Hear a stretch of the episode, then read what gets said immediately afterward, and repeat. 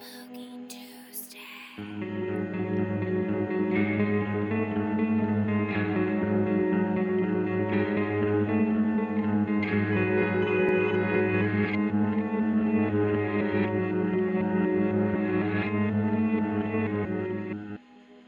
What if I told you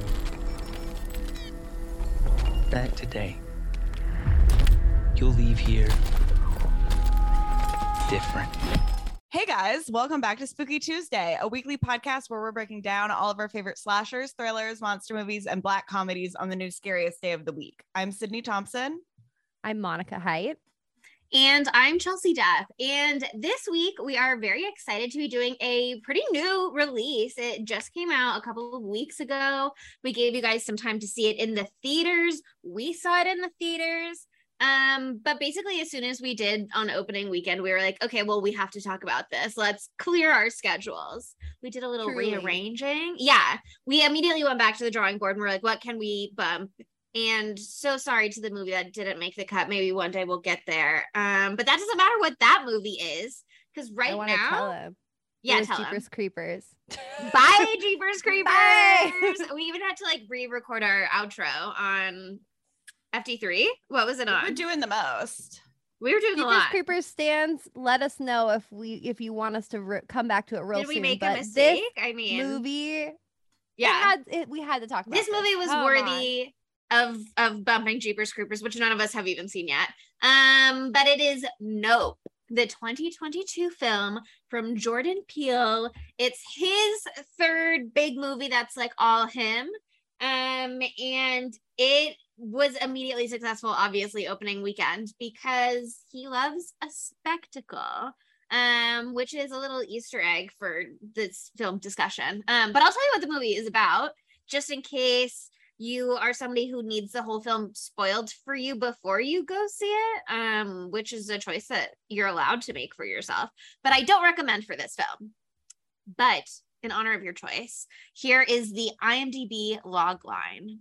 It is the residents of a lonely gulch in inland California bear witness to an uncanny and chilling discovery, which really doesn't cover very much of anything. No, that's good. That's good. I Yeah. love that. That was perfect. Appropriately mysterious. because like we talked about this leading up to uh watching this movie just amongst ourselves but i know you guys were both trying to avoid watching the trailers right leading up to it I think I watched it at some point, but I don't think like I watched it right before.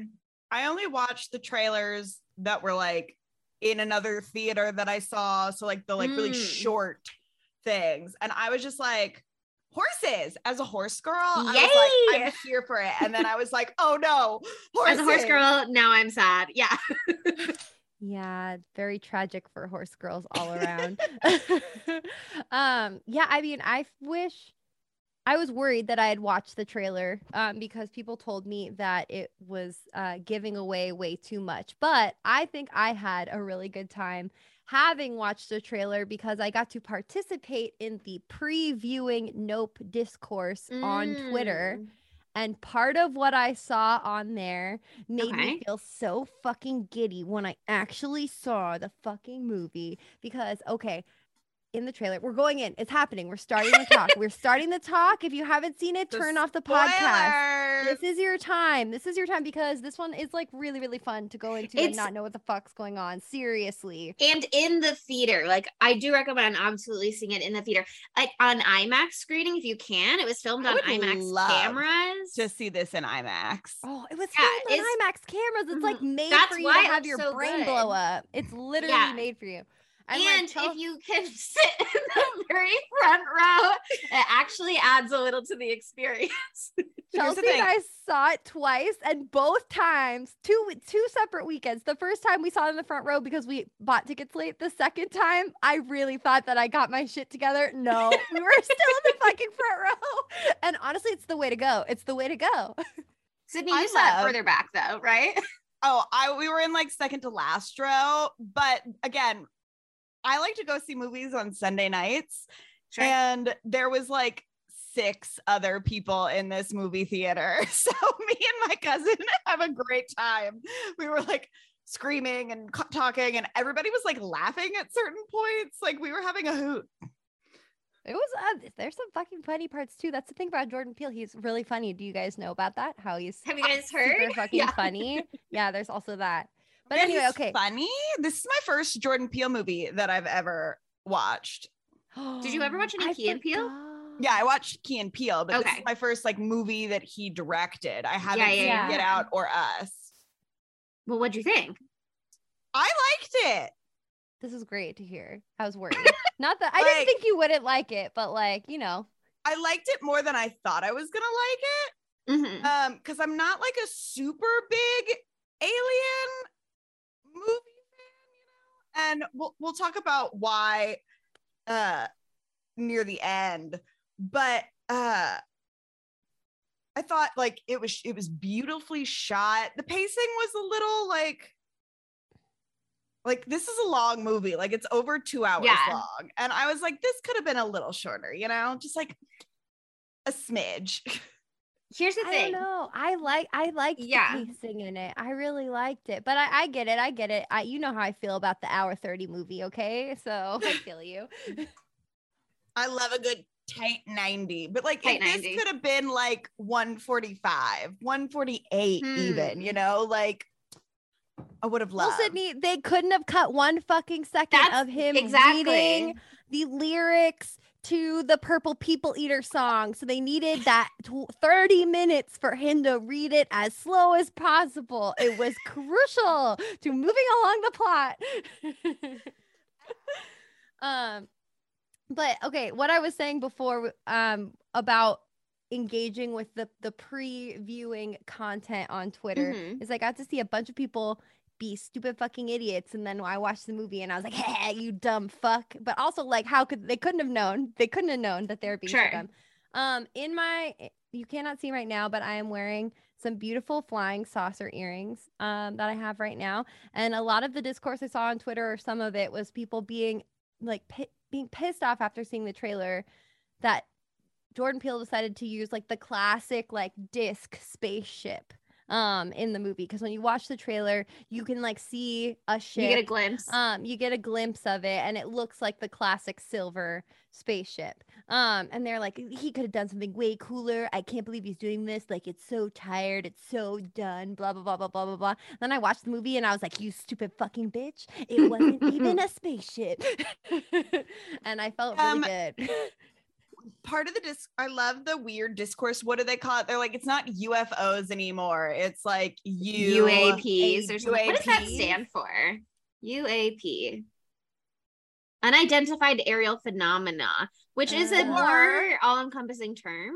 But what were you saying? Or Or it could be unidentified apex predator. In this case, yes, it is. Um, also, if you hear a weird sound throughout the episode and you're like, what is that? It's me hitting the giant Stetson that I'm wearing against my microphone. It has happened 14 times already during this episode, and we're five minutes in. If it makes you feel better, upset. I'm not hearing it. So maybe your It hurts microphone's not my picking it up. So I'll That tell you sounds that my bad. face does hurt. So if we hear you go ow, that means you've bonked your Stetson. You know, Monica, they don't give the rootinest tootinest battles to the rootinest tootinest cowboys, okay? And that's Wow, you. Thank you. Thank you so much. Thank Rootin' you. They, And they don't give them. I know what she know was trying to say something say. nice. Okay. They don't. You're doing great. they we, They would never it. give you such difficult battles. Exactly. So it's just it's not that bad. That okay, means you it. can bear I it. can yeah. take the note. I can take the note. Oh my Monica's god. picking up what I'm putting down. Okay. I got it. I've understood it. but okay, I just know that the- in the past we've done math wrong and I have gotten text messages being like, you did math wrong. So sometimes I just feel obligated to be like, we know what we're doing. Chelsea, maybe Every- people I text you when you do math wrong, but like nobody expects me to say anything correctly ever. I wonder how many people are gonna clock that I'm drunk in the Tremors episode.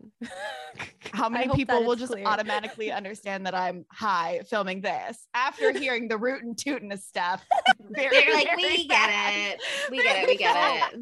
Another thing that I have to recommend is uh Nope is a great movie to see like blitzed in some s- sort of way. Like it's good to look at it with Agreed. a critical eye as Mhm. well. Um, because there's a lot to cover and we will start covering it soon. I do promise that. Um, but I have like won't. Who knows? several cocktails while I was watching this movie, and I was like, wow, like really exciting, really made my eyes open even wider.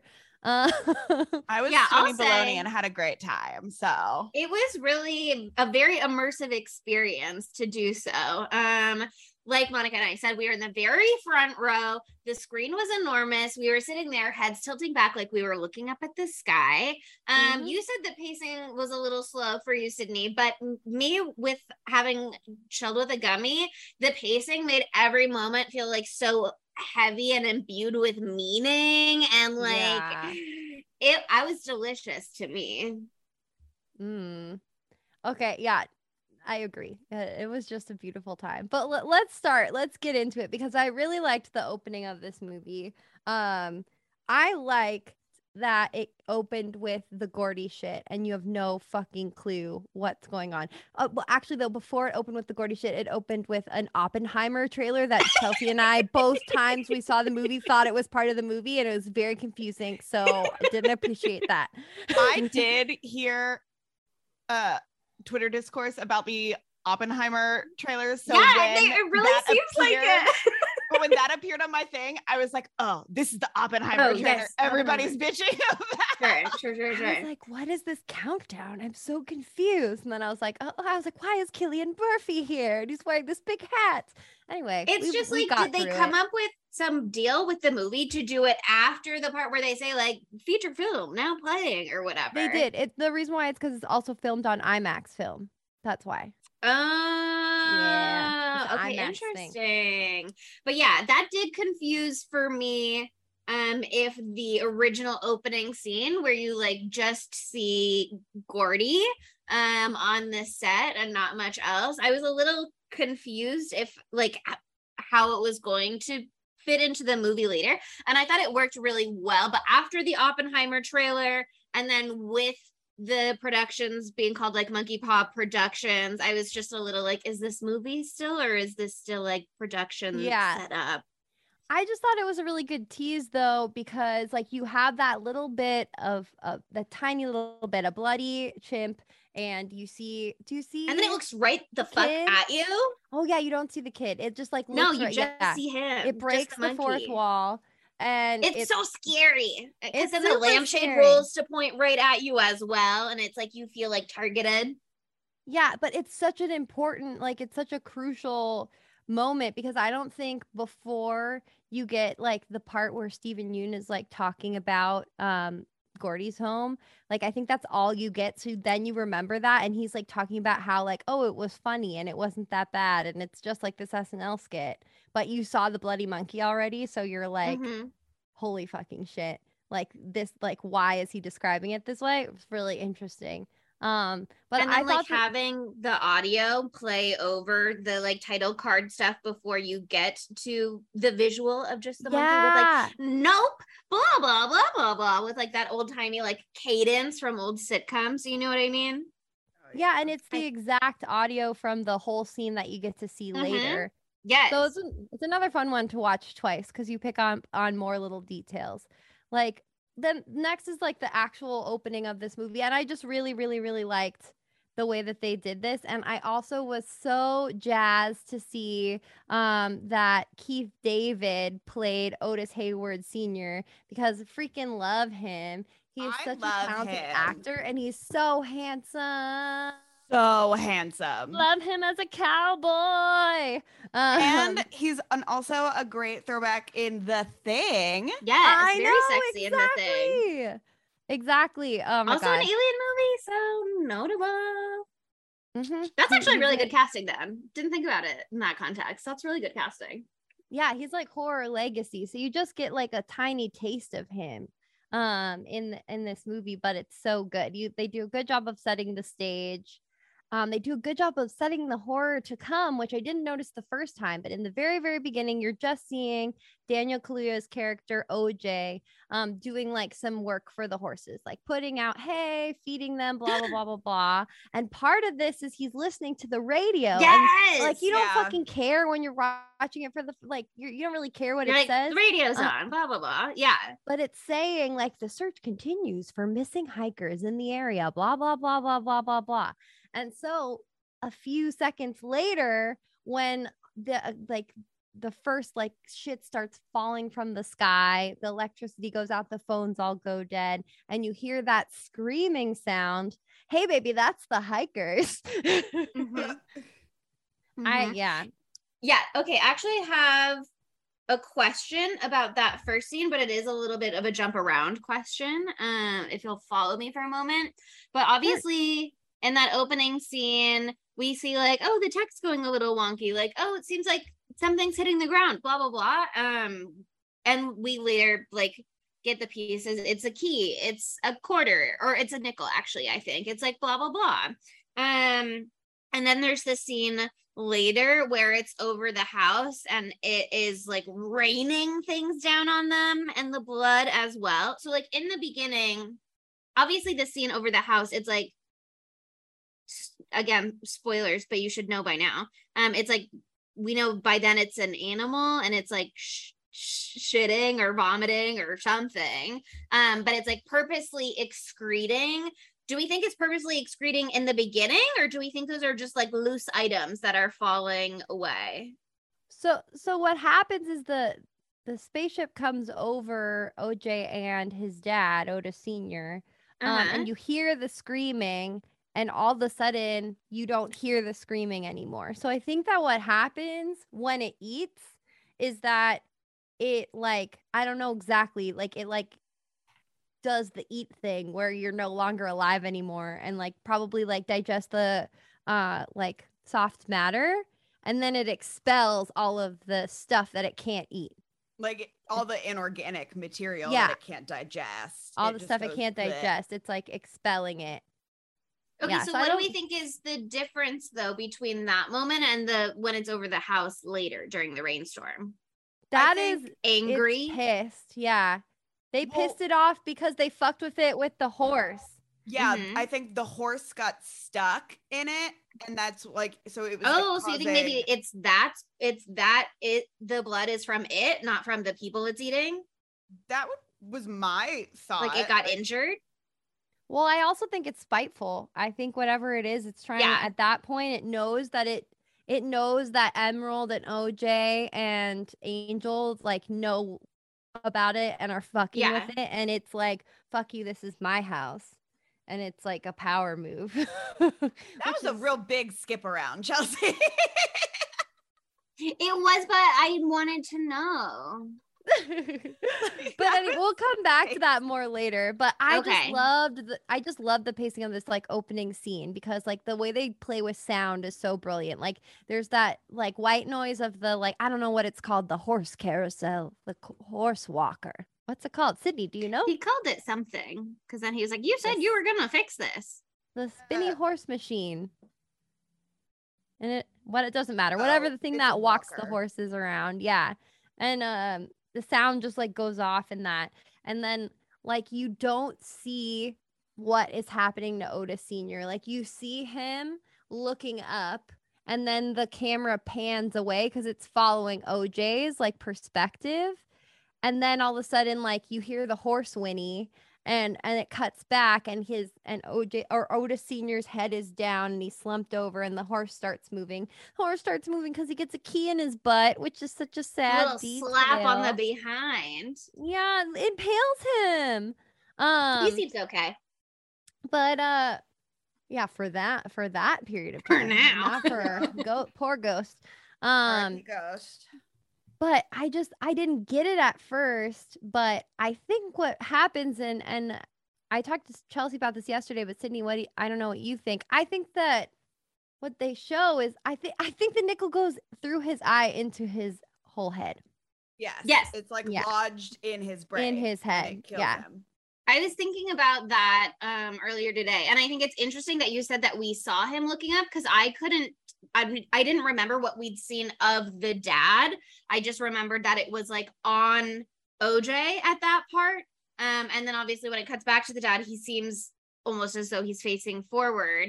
But when you see him in the hospital, he's got like the slice across his eye, and the X-ray makes it seem like it's so far back inside of his skull. So I think he must have been like looking up Yeah, at the sky, and it went right up. into his eye. Because Yeah. otherwise, his like went, Stetson would have protected him. That's what I was thinking. 'cause Otherwise, it would Mm. have fallen down. But um, that sequence is just horrifying. Like the blood squirting out, him reciting the names of There's the like horses. a s- really a squirt at one point when they're in Yeah. the Yeah. car. When I saw the blood, I was like, oh, it's a head injury. And like head injuries bleed more than like other things. And then I saw the squirt and I was like, oh, I don't think head injuries do that. It is a brain injury, yeah. As it turns Yeah. out, into the brain. And that image that they sh- when they show his face, like with his eye like split open, horrifying, so haunting, so good. Mhm. Like there's not a lot of like super super horrifying moments in this, but when they do them, like you think about them while you're falling asleep at night, you know. um, but okay, another thing that you have to say because sh- shortly after this we start we meet our our favorite girl, um, which is Emerald, played by Keke Palmer, who fucking slayed Slayed this role. Mhm. Oh, so good. She's gay, baby. Oh, And yeah. she's so hot, and all of her clothes are so So cool. hot. I know. Mid movie, I texted John. I was like, I am obsessed with this outfit that she is wearing. Her little skeleton boots. Are you kidding Oh my Mhm. god, no. She's so iconic. I will say that if I was Daniel Kaluuya, if I was OJ, I would have murdered her though in cold blood for Oh, yeah. being so she is very shitty at her job. and kind That's her side in the lurch. gig.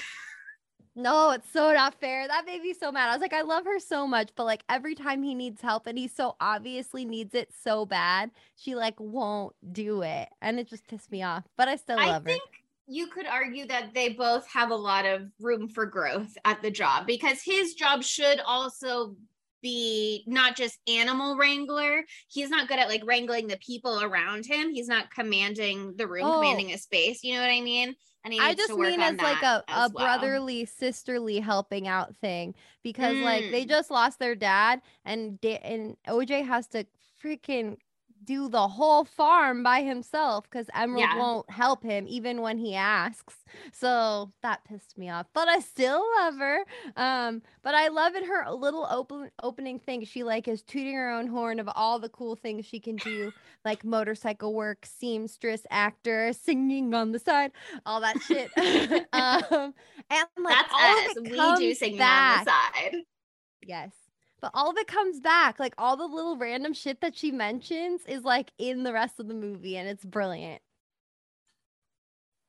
Yeah, I remember when we see the scene, the sewing scene. Um, the first time you leaned over to me and you were like, "She said earlier she was a seamstress." Like, um, and so I That thought was it was very important Well, to know. and yeah, the whole motorcycle scene at the very end. yes, yeah, totally. The big motorcycle work. Come on. With the e-bike.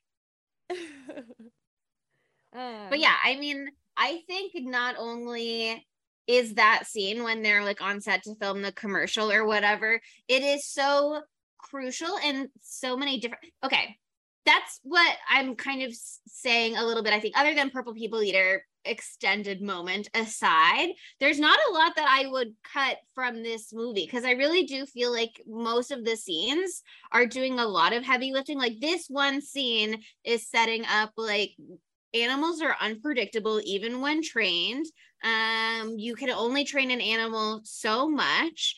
Things can get really dangerous really fast. Um the sibling dynamic how they're both sort of coping after their dad's death the way that they like bonk heads against each other.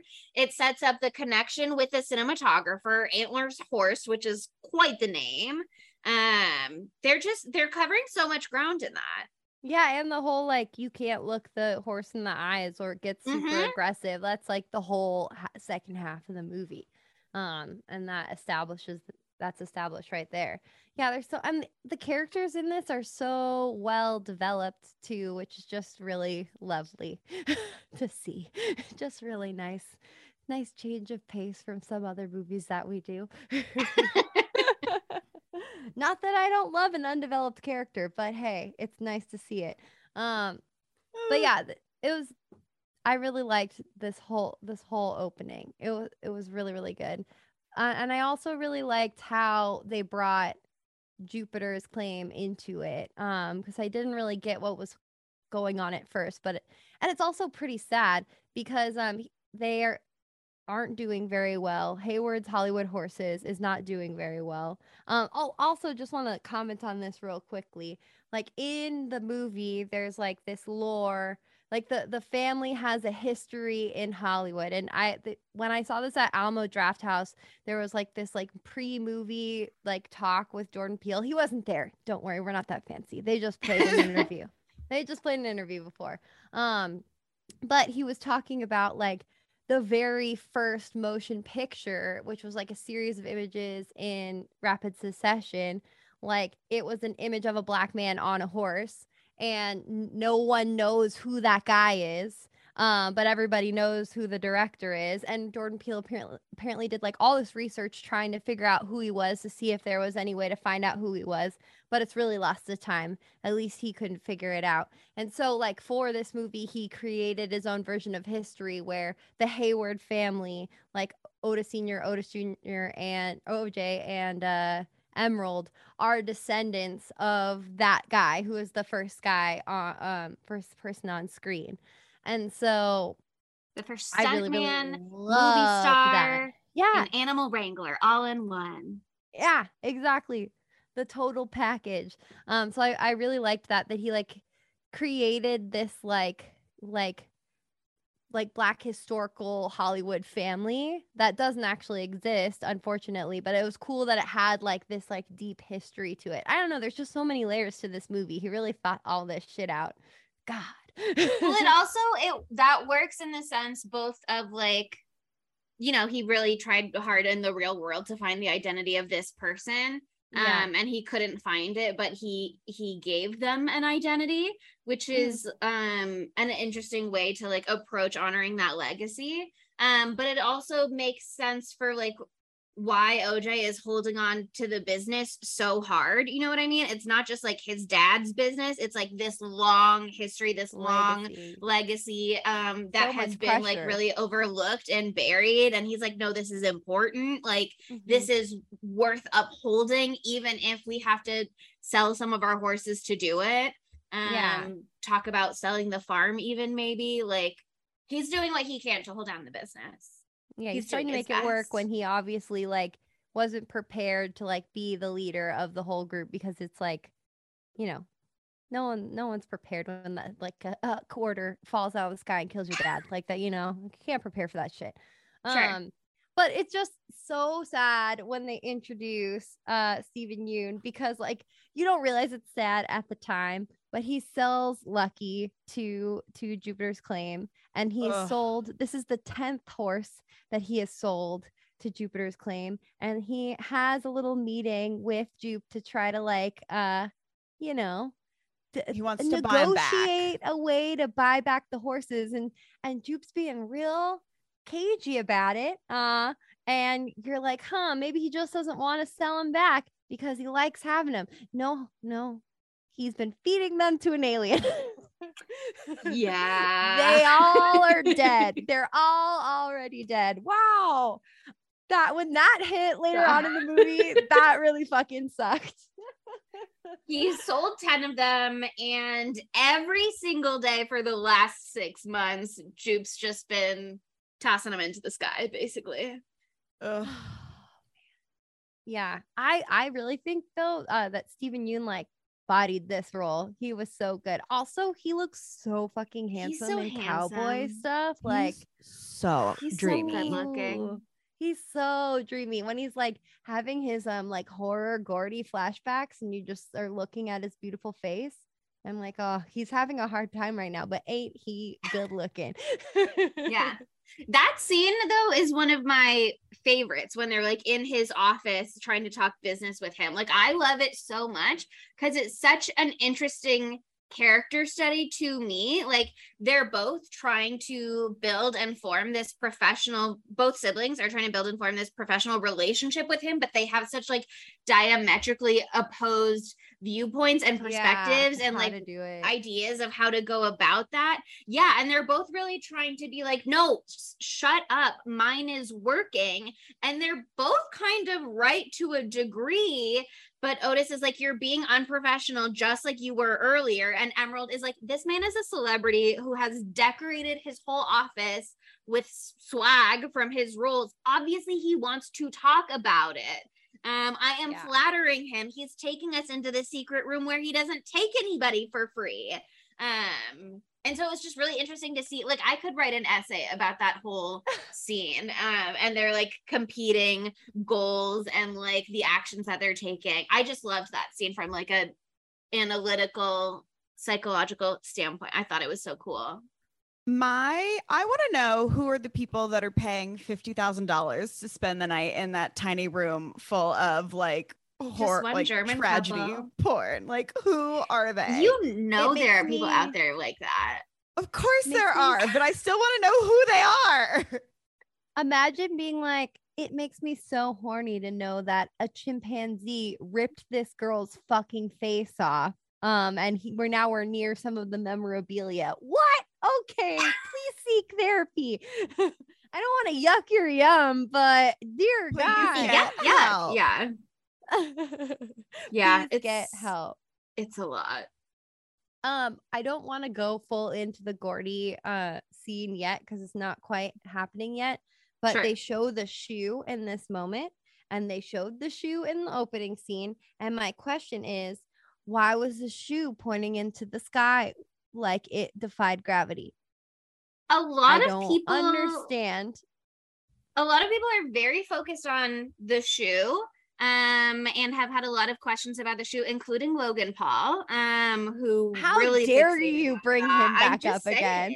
i'm just saying um but my friend brianna and i were talking about it after she saw the movie um and she like texted me about the shoe on her way home and then i had some time to research and google um before she got home to talk on the phone um and there's like a billion SEO articles about it as well. So clearly people are like Googling and all the websites are like trying to capitalize on those searches.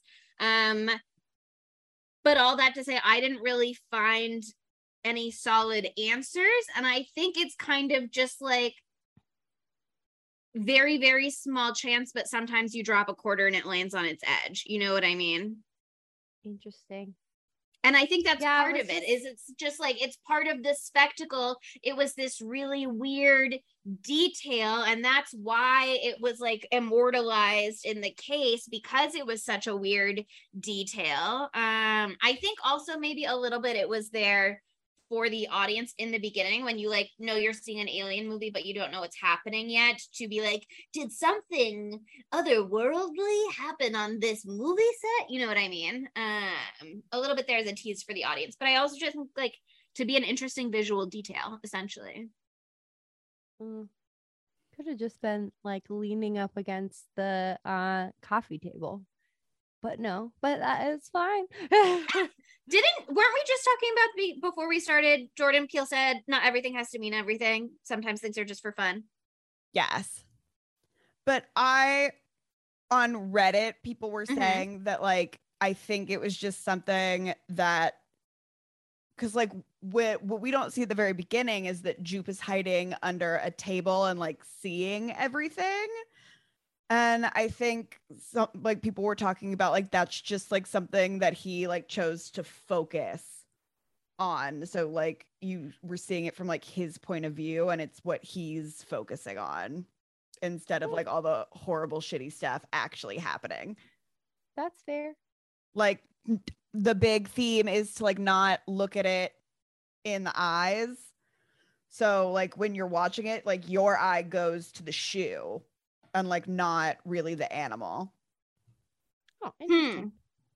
that is interesting Yeah, I just thought it was weird. I didn't really know if it meant anything. I was just like, huh, It's a kind of unnatural, but whatever. There's more important things.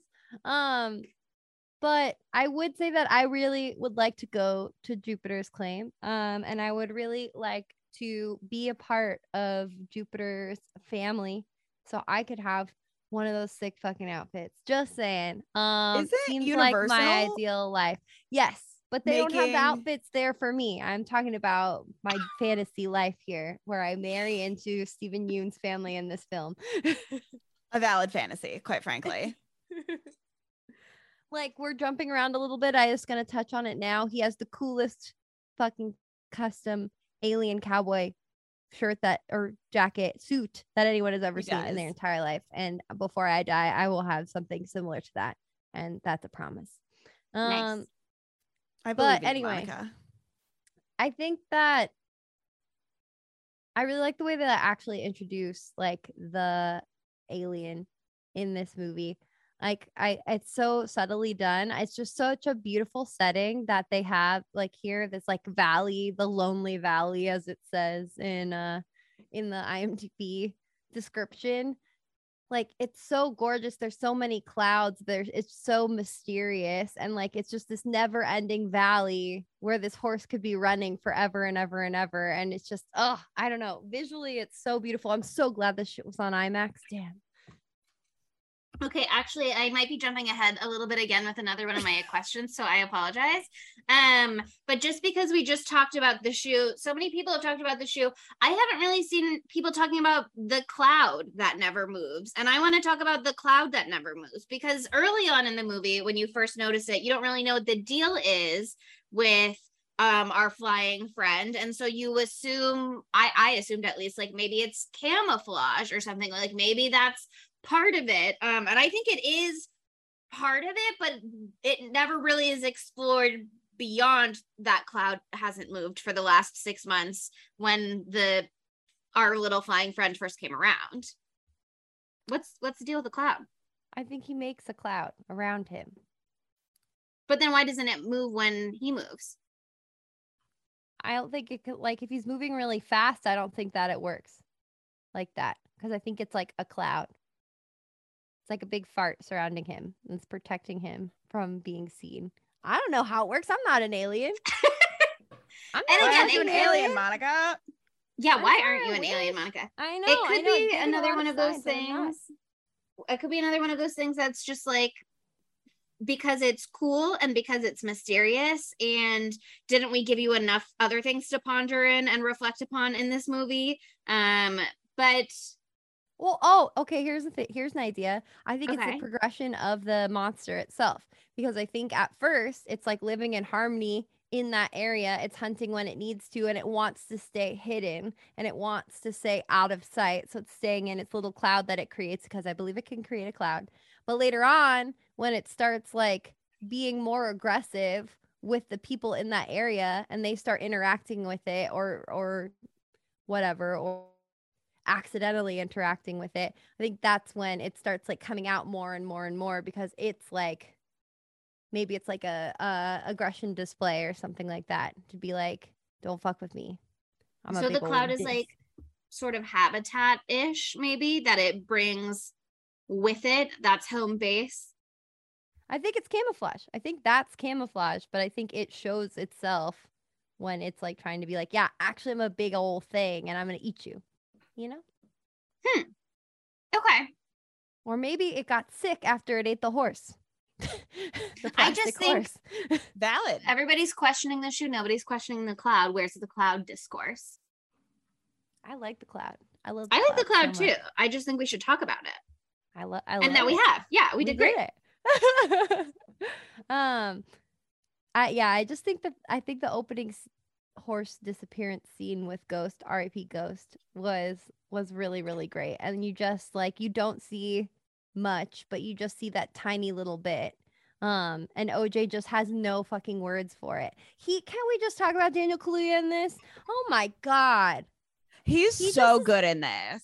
He's so subtle. He's so subtle and he can do so much with like the tw- tiniest twitch of his fucking face. My god, give him all the Oscars. he's also very hot and very classic know. cowboy I know. yeah, he's got the He's stoic very cowboy sexy thing in this. down. Ugh. I will say, did y'all like when he let his first like nope out after seeing like Ghost? Every like all eight of us in the movie theater were cracking up laughing. oh yeah, it was hilarious. It was so hilarious. Every time that was used, it was perfect. um, but I just okay, I just love the whole cast here. Let me finally get everyone after the their first viewing of of the space anomaly. Um, and I just love even before this this is part of the Twitter discourse discourse I was talking about. I follow Americana at at brand memes, and you should too. As especially if everyone you're I should. also Yeah. from follow that, LA. please. Mhm. Yeah, yeah, yeah. I'm talking to the listeners now. Um, it might not make a lot of sense to you if you're not from LA, but you can learn about LA things, very niche LA. You learned about the. Gower Gulch. That's Yeah, relevant can because Gower the Gulch is very theme. important. the Gower Mhm. Gulch is incredibly important. But yeah, before this movie came out, when just the trailer had come out, Americana at Brand Memes posted a picture of the front of Fry's Electronics in Burbank that has a like classic disc spaceship crashing into the front. And they were like, nope, 2022. And then literally that exact Fry's is in the movie. Like I couldn't believe my fucking eyes. Like, eh, like it, what a gift. R.I.P. Fries Electronics. Thank God they kept that facade. It's stunning. Oh, and okay, shouts out to the Alice in Wonderland themed one that was in Topanga. No one talks about that one. It's not as cool, but it was pretty cool still. anyway, for, this is a no Fry's erasure here on this podcast. We love Um, Fry's. We love It's Fry's, close now. and we The era is also. over. I know, I know, but let us live in the past. Gone um, but never forgotten, Chelsea. Okay. Important. So Important. true. Also, like, that brings us to Angel, fucking Angel, played by Brandon Perea, another man that I have to love. It's got, it's hard. The list is getting longer and longer. He's so good looking. How do they do it? I loved the blonde tips. He gives big Dave Franco vibes in this movie. Oh, that's spot on. Yeah. like Uh-huh. big Dave Franco vibes. And I'm into it. He's so good. He's This is so what his like first like major acting, like major, major acting role. I know he was in the OA. Oh yeah. Oh my god. He's so grown up now. Wow. I watched the OA. um anyway. Is that also kind of an alieny show? Yeah. Or nice. Yeah.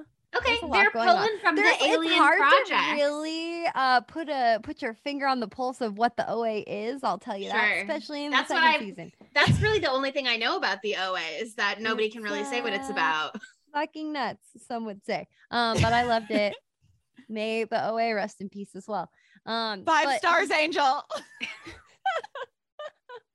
Um, he's the original angel. Okay, anyway, we're moving on. We're moving on from the OA. it's fine. It's fine.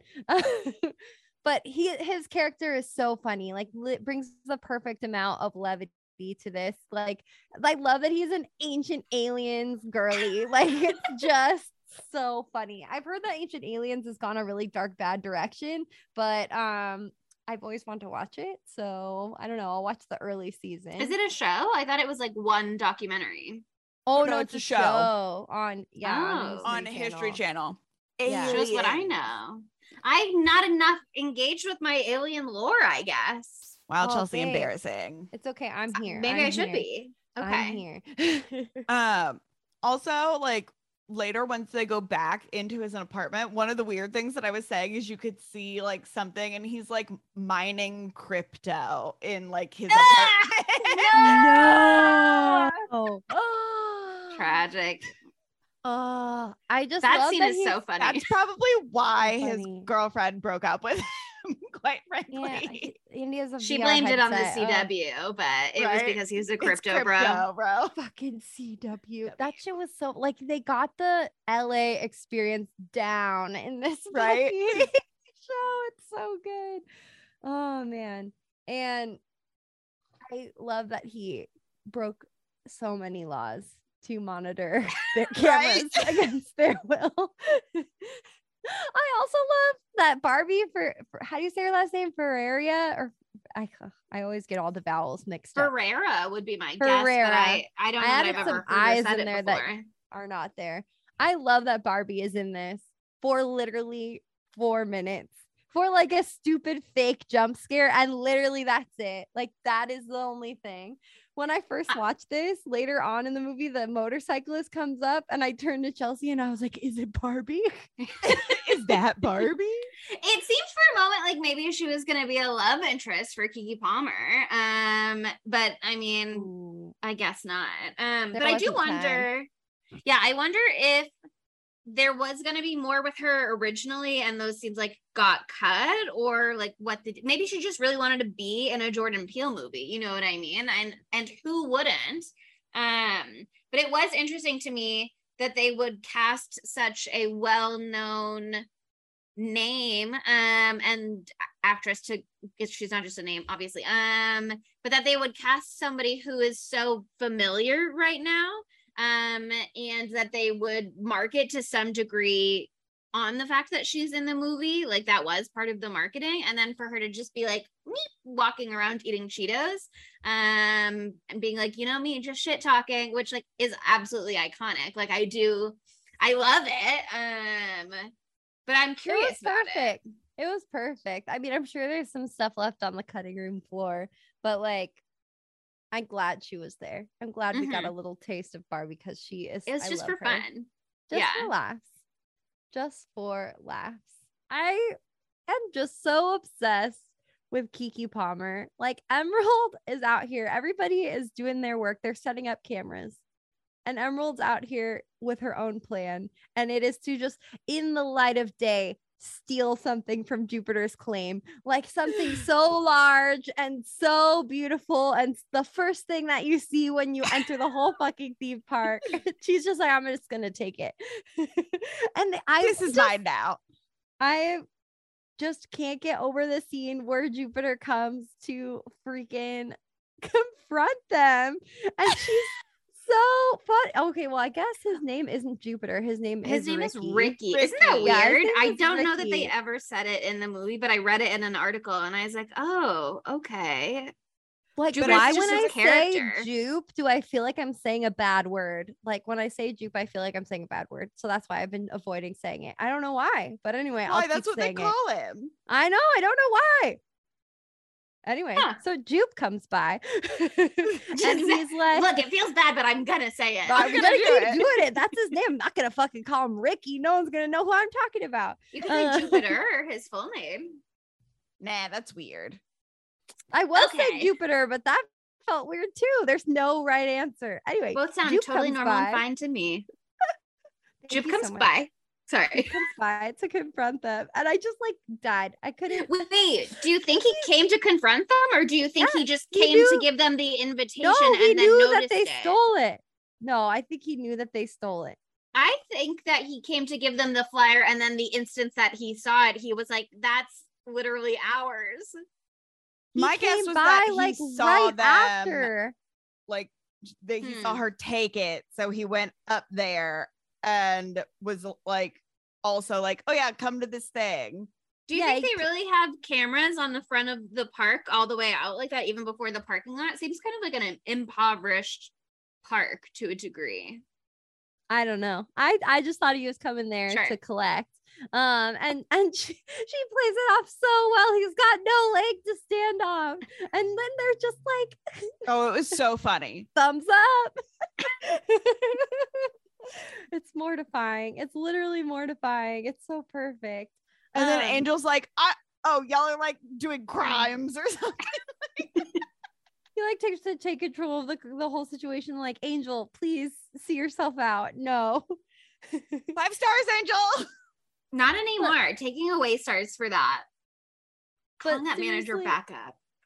I love that it when faced with a theft, like Jupe sends out his like young children to to to threaten to threaten adults, or maybe they just did it on their own accord. But the I whole think they probably did it themselves because yeah that one kid sure got punched in the face. Um, Yeah. that was so that scene was so funny because like at first you were like oh shit. At oh, first, it is kind of scary. It Yeah. was so It's totally scary. Like scary. Just the way that they move and like the shadows and stuff like that. And, uh, Dude. Okay, but here was my first second thought. nope.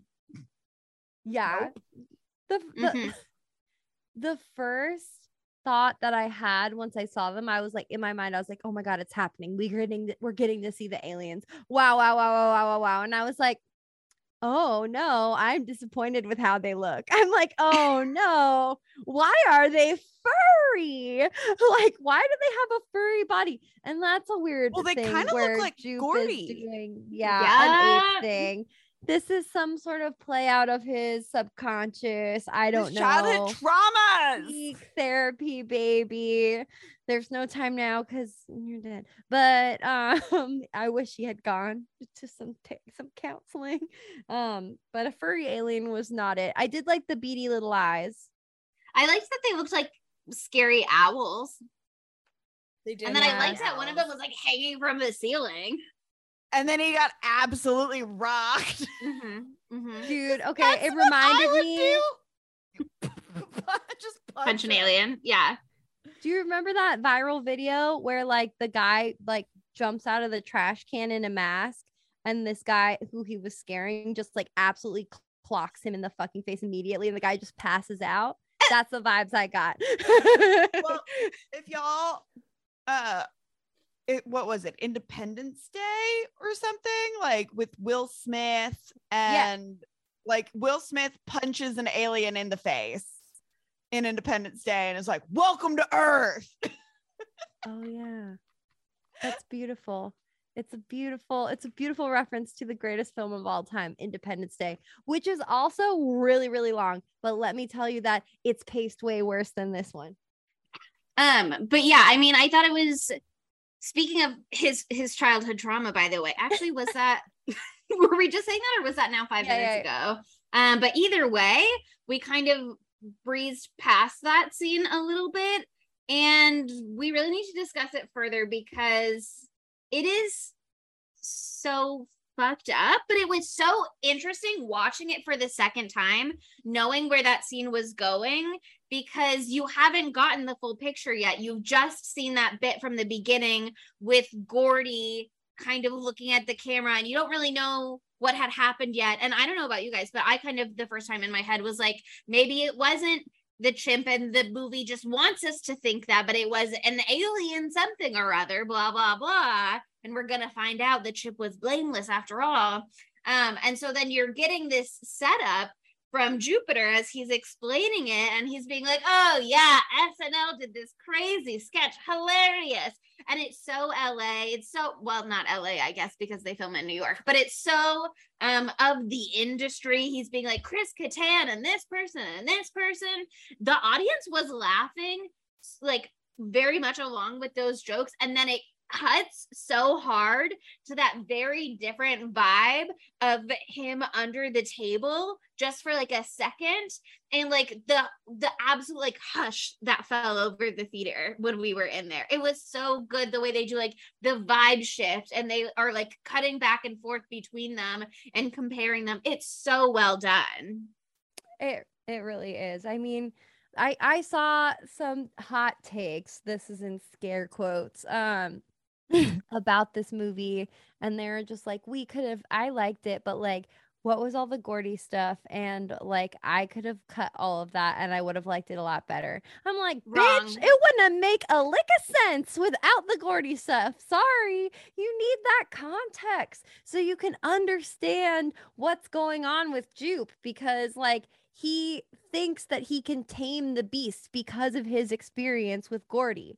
And like now let's like get into that fucking scene where it actually goes down because that shit is oh, it's so horrifying. It goes on for so long. yeah yeah it Oh, I thought you were really gonna say something, Sydney, but you're chewing ice. I was like, I stopped talking because I thought you were opening your mouth to say something. no i'm getting a brain freeze because i'm chewing ice so uh, somebody was like is Sydney eating on the last podcast and so i was on mute but uh hi yeah i'm trying not to eat into the mic this time um look, we're only humans. Sometimes it's gonna happen. Um, but yeah, that moment is just if you somehow have missed that that is like the whole setup for everything that has happened in this movie, I could maybe understand why you would be like, why is that a focus other than again, it is incredible character study to be like this man who had this really traumatic experience and is trying to like have some ownership over it without really reconciling the trauma of it and maybe thinks that he is like special he was the person not attacked at all. And so maybe he has this special relationship with creatures and he knows how to do it and blah blah blah and like hubris of man etc um but it is it's the whole reason that the movie happens because whether or not um the our flying friend is like coming by of its own accord the first time or whatever we know from his like speech later at the viewing that he came with the flyer to invite them to that he's like for the past 6 months blah blah blah um, and we know after the scene on the commercial in the beginning when they like got sent home with Lucky that it has been six months since their dad died. And so, I mean, we're very clearly supposed to like reconcile those timelines together and say like these two things happened at once, essentially. Um, and Jupiter has been literally feeding the alien for six months now. That's why suddenly it's so territorial coming over, scooping up horses, really making this area its home and not drifting along to wherever is next. It has a regular feeding source. Yeah, man, Jupe made this shit go down because he was trying to tame the fucking beast. Ugh.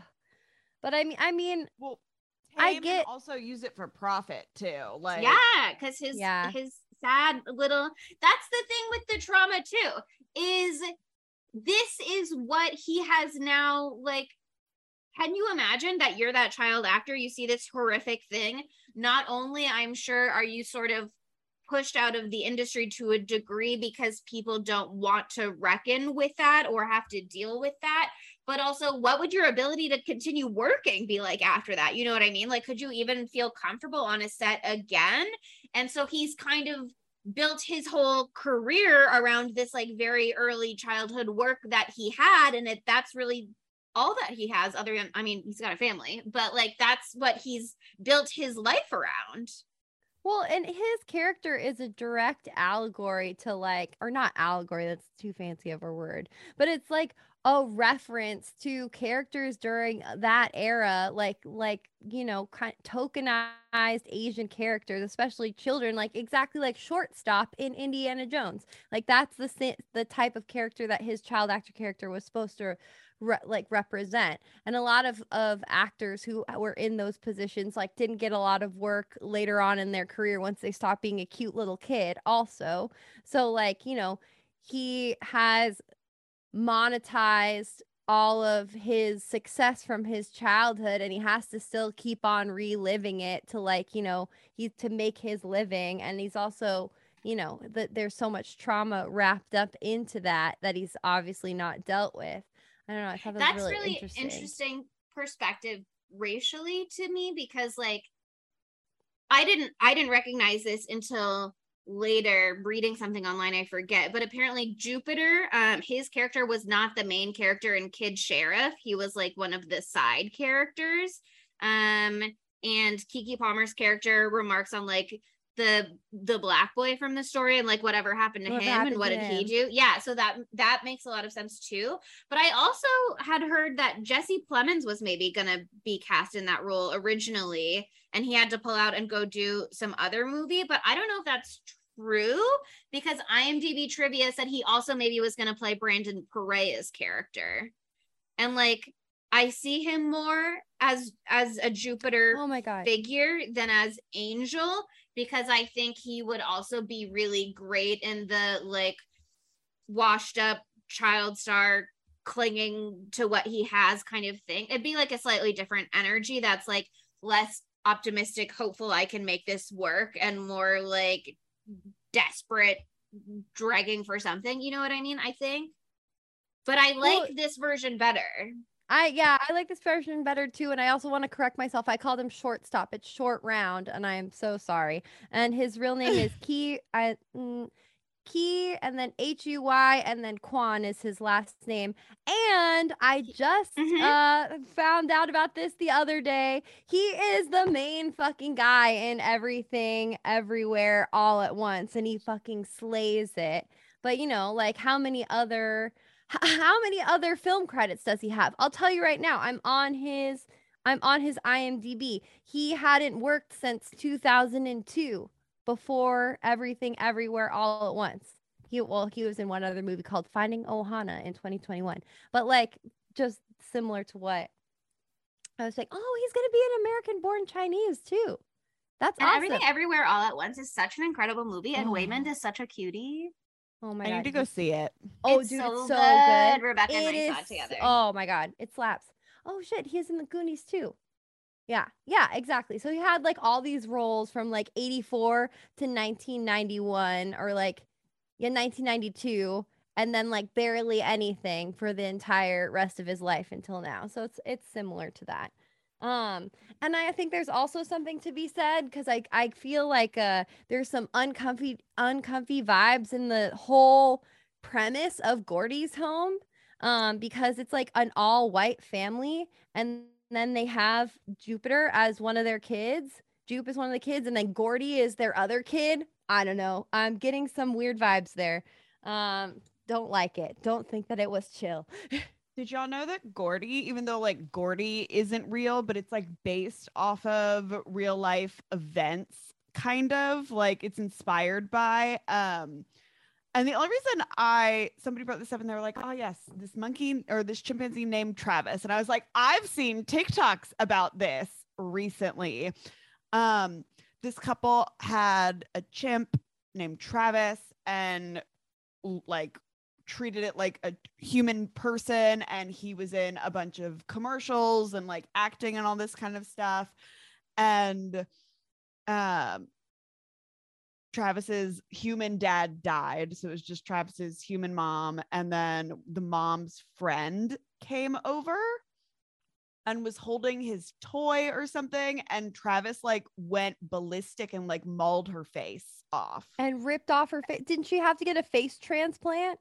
Yes, and she did Oprah interviews and a bunch of stuff like that. So like when Ooh, we the are when to we Oprah. see Jupiter and in the theater or in like the corral, he's like pointing like, and this is my co-star, and you see like kind of her fucked up Yeah. face.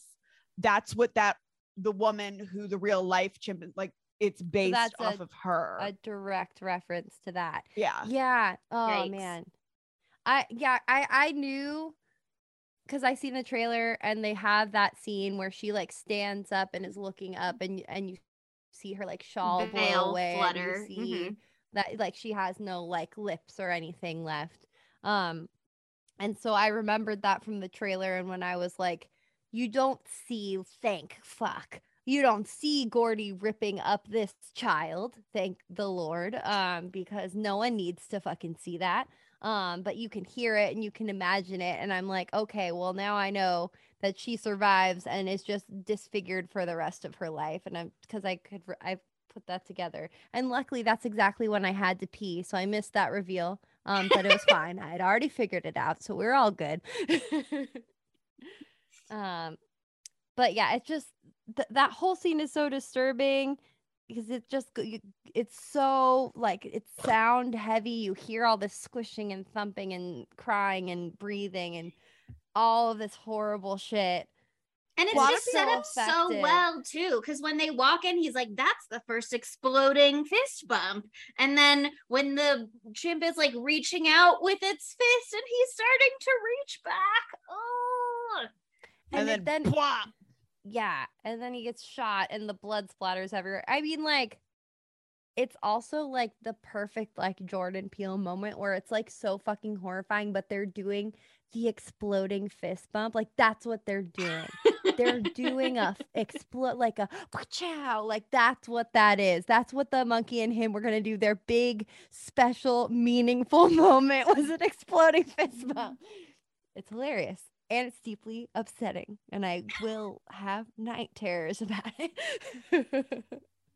um, but I think like my favorite part about this entire movie is like the reveal that it's not a ship, that it's not a ship filled with the viewers or whatever Steven Yeun thinks that it is, or excuse me, Jupe thinks that it is.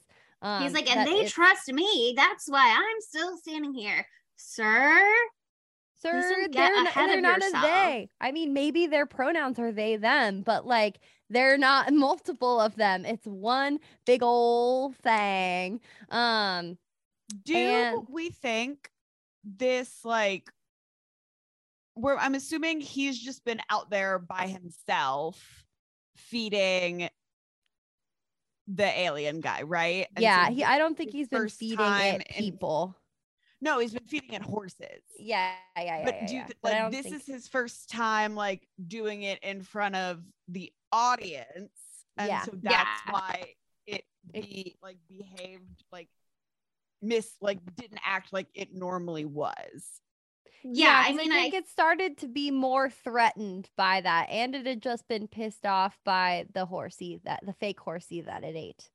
Mhm. And they said when they're first walking into the office for the first scene, you can hear someone on the phone being like, "Oh, totally, we can rustle up some more VIP press passes for our friends and family pre-show viewing or whatever on Friday." Like this is very much the debut, and that's also why you know that like this is such a desperate cash grab because even that is like very much not full. You know what I mean? Um, you can see like how sad it's just like a very small rundown amusement park all the way out kind of far away and not near the big cities in California. I mean, it's not that far, but it's not that close either. Out in Agua we would have Dulce gone to it by Vasquez Rocks. Vasquez, it's kind of a drive. Totally, I'd We, yeah, we would have gone. i was like for we sure, would have but yeah, but Disneyland it is not. No, definitely not. And like I just everything with the scene where the entire what is it called? Star the star Oh, the Star Lasso experience. Lasso. the star lasso experience. Oh, it's so good. The neon sign they had fucking slapped. This is where we see Steven Yeun's incredible uh suit that is like a beautiful red, like embroidered cowman suit. Cowman. Interesting that I said that. I thought you did it on purpose. I was prepared to roll with it. No, no, no. It just came out. Um, came I don't know. It's a suit, so it felt like like an upgrade from boy. So we went to Cowman. cowman. Yes. I'm a cowman You wanted to give not him his proper respect, and I I'm think that's right and appropriate. Cowman on a steel horse I ride. Anyway, um, and it has the beautiful flowers all over it, and then very subtly on the back there is a disc-like spaceship, and I think there's little alien heads on the cuffs, and it's beautiful, and I want it, and I wept a little bit when I saw it. Yeah. Um, so at least he looked fucking sick when he died, gonna you know. fly. He looked so good, and his wife also looked great as hell. Interesting placement for the fringe, ti- kind of like a, a a vagina V of fringe on her skirt. Very exciting. Not not necessarily flat- flattering, but also something that I would wear if if I could. Uh, um, but ah man, it's it's so good. Like all I love what they do with electricity in this because like the spaceship slash alien has the ability to like take down all power sources in its general vicinity. And in this movie, they have in this seg this part of the movie, they have all these icy machines. One of which being cactus flavor, which is a flavor that I must have, and I must find out if it's real. That sounds so good. Um, but like people on watching reddit it were saying stop- that is like a normal flavor in the southwest we must go to the southwest. Spooky like- Tuesday goes out west. I would love that. I've had like cactus blossom chocolate, um, and it was not the flavor for me. Um, but I would try an icy maybe.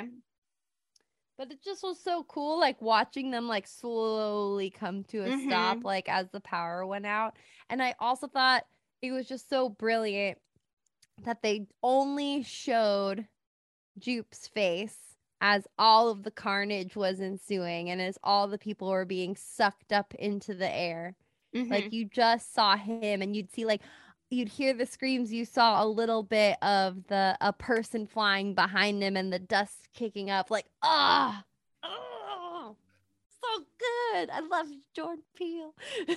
Yeah, I But- I thought they did an amazing job with that. And then I love that like you don't really you know kind of what's happened um but when it cuts to the them all squished in the tube um and it's like pulsating around them and they're just like screaming and scared and they don't have an appreciation for what has just happened um very scary a plus on alien design to me for that part This part when they So were being digested, I was cracking up laughing the entire time. It was so funny.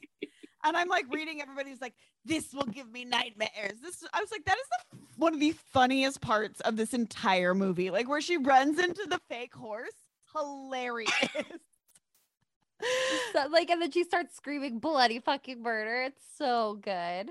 it's so funny. Like I I don't know. I just imagine them like in like some kind of tube. You know what I mean? Like Mhm. I can't. I'm just like they this is so- absolutely were in a tube yeah. They were in a tube, a very beautiful tube.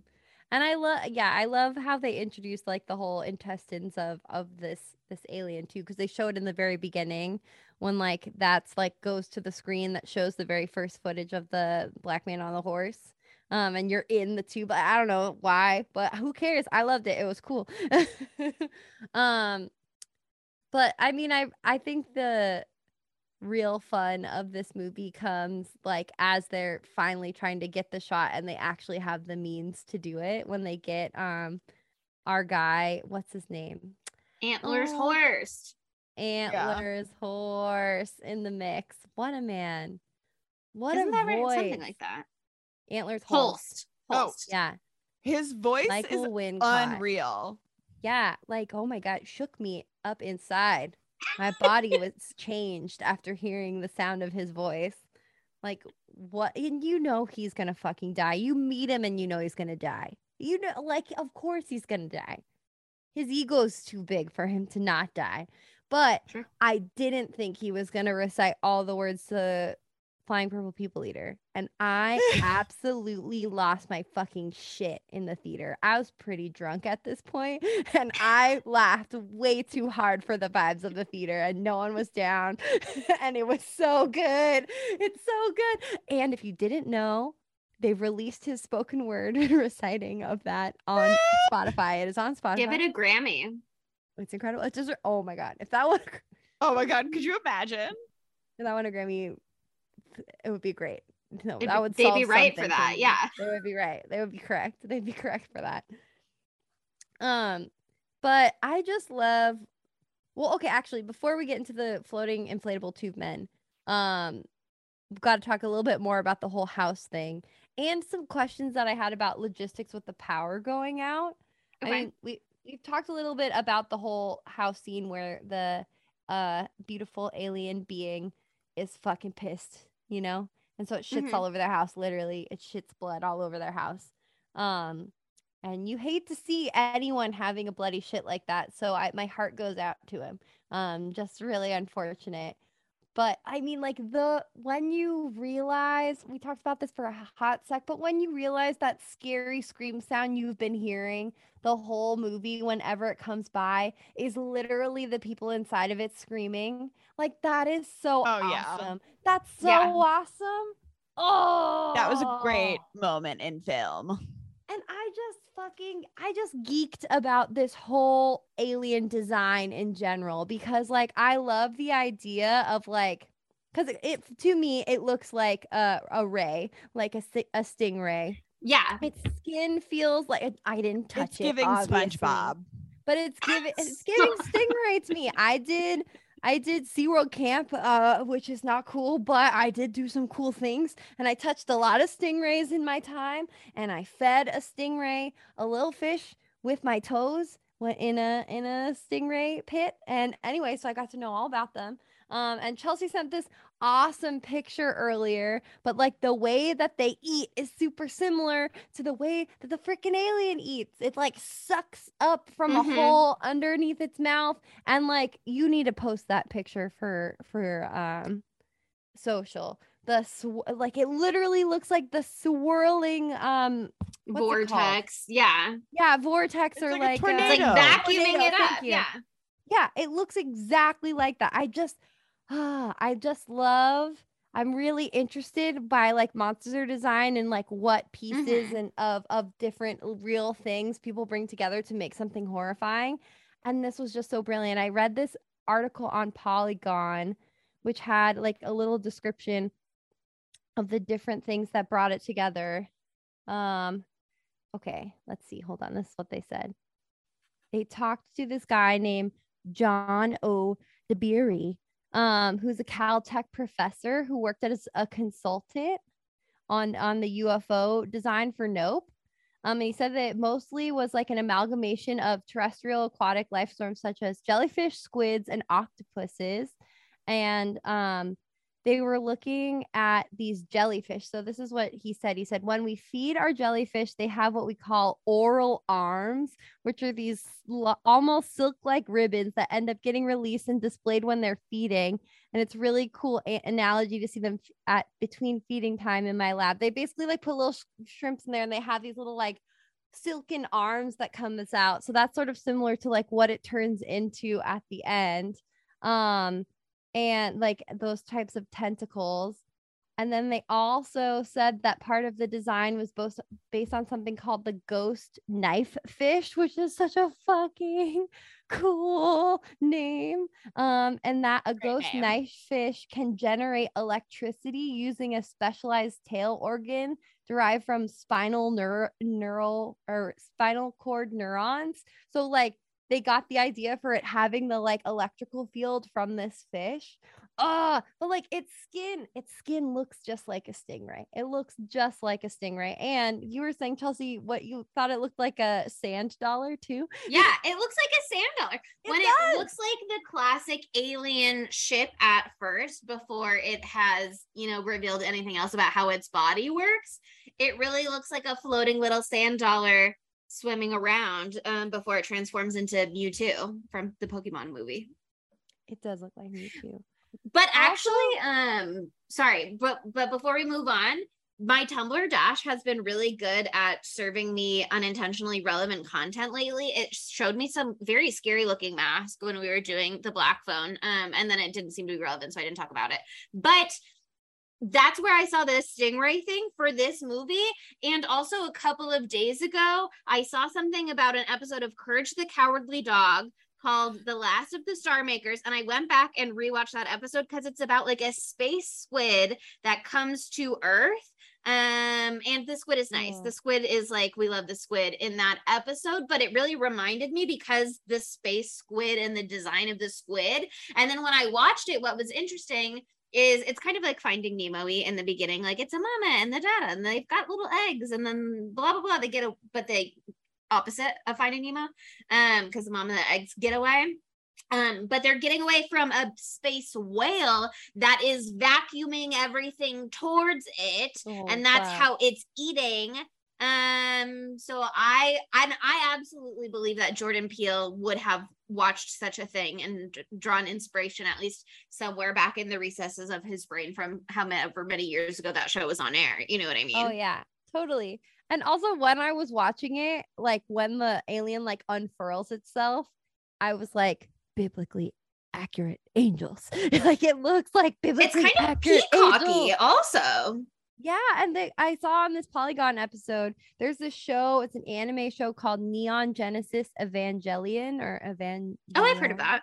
Yeah, and they, show a picture of this alien creature um in it, and yeah, it one it looks like a biblically biblically accurate angel, and it also looks just like this alien. So I'm totally I love all these different places.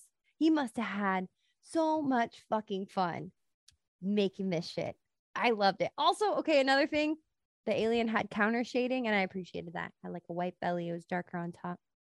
That's called I like so a lot of the times with like monster movies like this, like the suspense of seeing it is like such a big deal and then once you Yeah. finally see like the monster the alien it's like disappointing a little bit Mhm, it was mhm. really funny to be like oh his monster's jellyfish okay uh that that's cool but i was like it's really pretty It's like you know what i mean beautiful. like, Yeah. It imagine was seeing that in the fucking sky though like Are you, scary. like- scary. I know how I would feel because I've already told my story on this podcast of the time that I didn't know that SpaceX was doing a blast into the sky.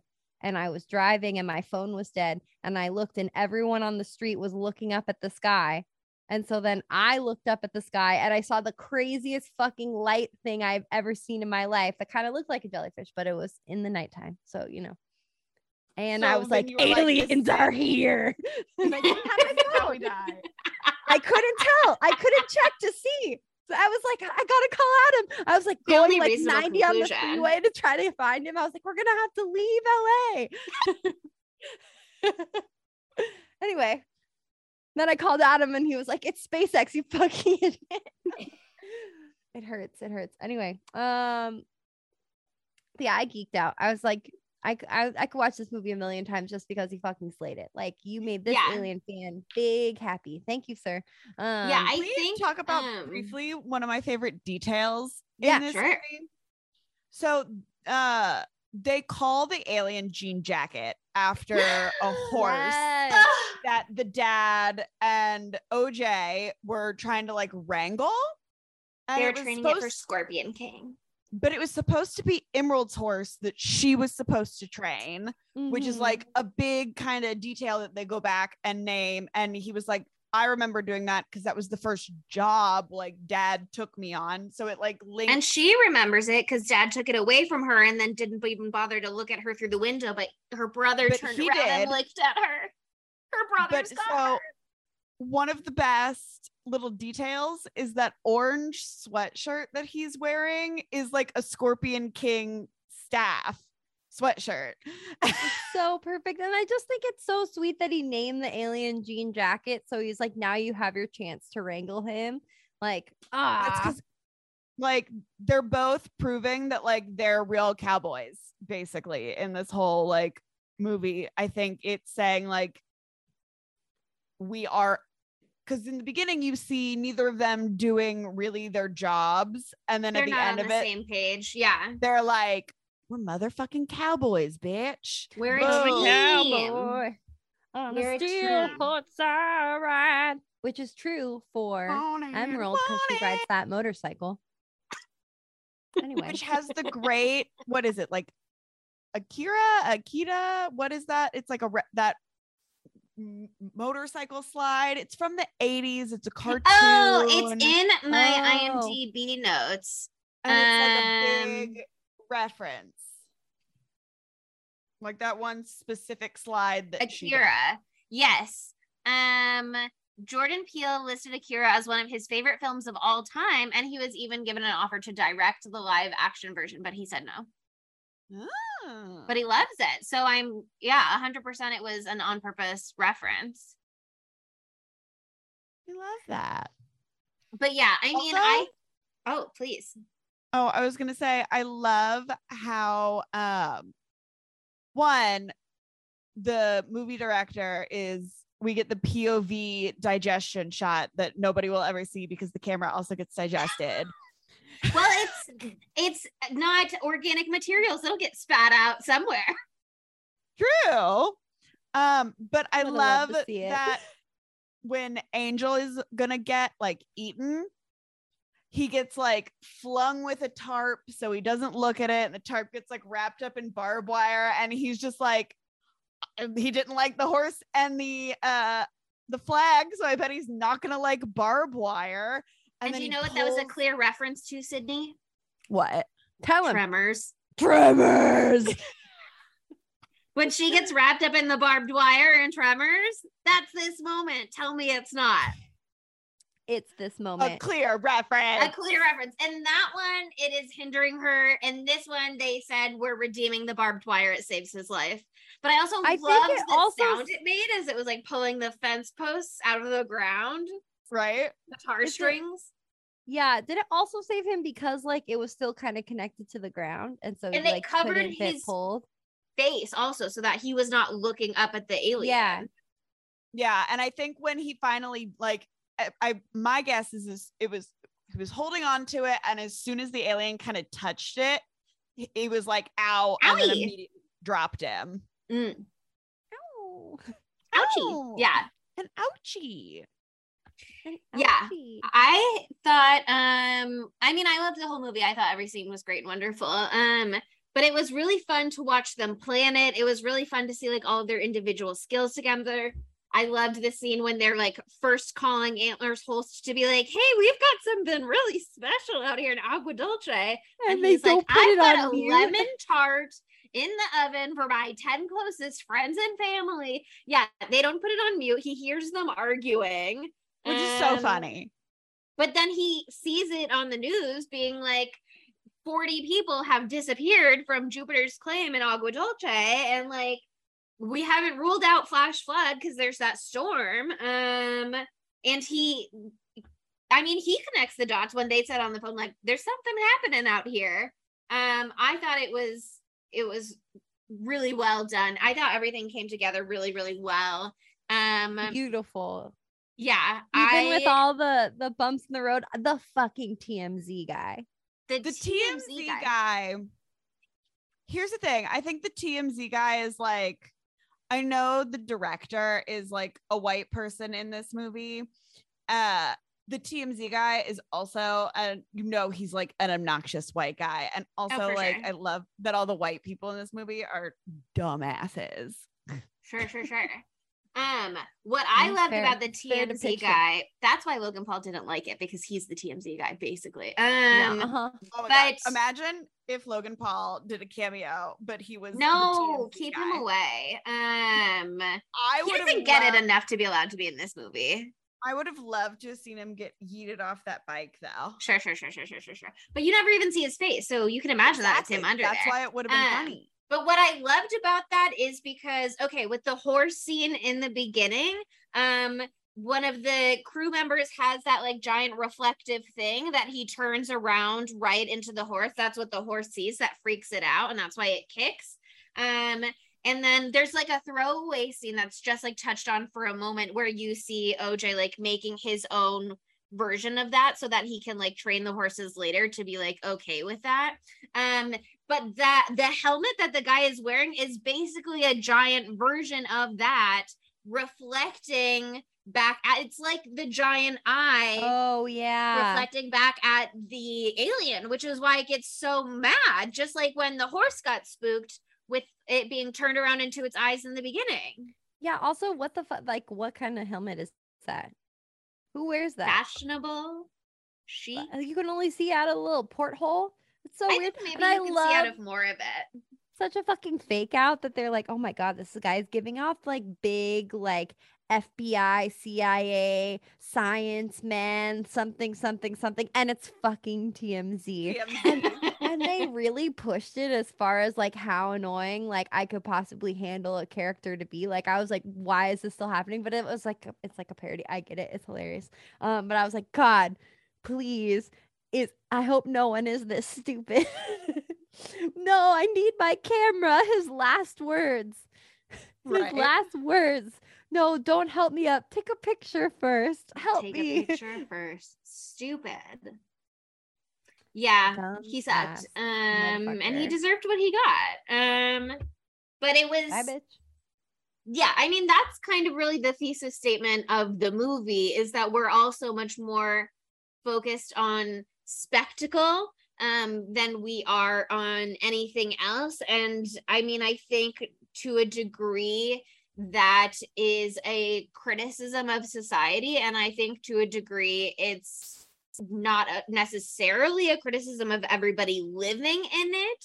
It's just like you have to know what your limits are because like this guy clearly does not know his limits you're chasing the spectacle so that you can be the person who gets the story out there kind of like oj and emerald are but at some point you go you have to protect your own safety before capturing Yes. the spectacle because Yeah. first of all then you can't distribute the spectacle so that's not helpful um but also things are only so important um and i'll circle back to this when we get to the end unless we want to talk about it now but i i don't are there other things we want to talk about first i feel like we want to talk about the inflatable guys before we get to the end because i love the inflatable guys Well, I don't know what you're about to say, but we were just talking about something that I wanted to comment on as far as Okay. the spectacle thing goes.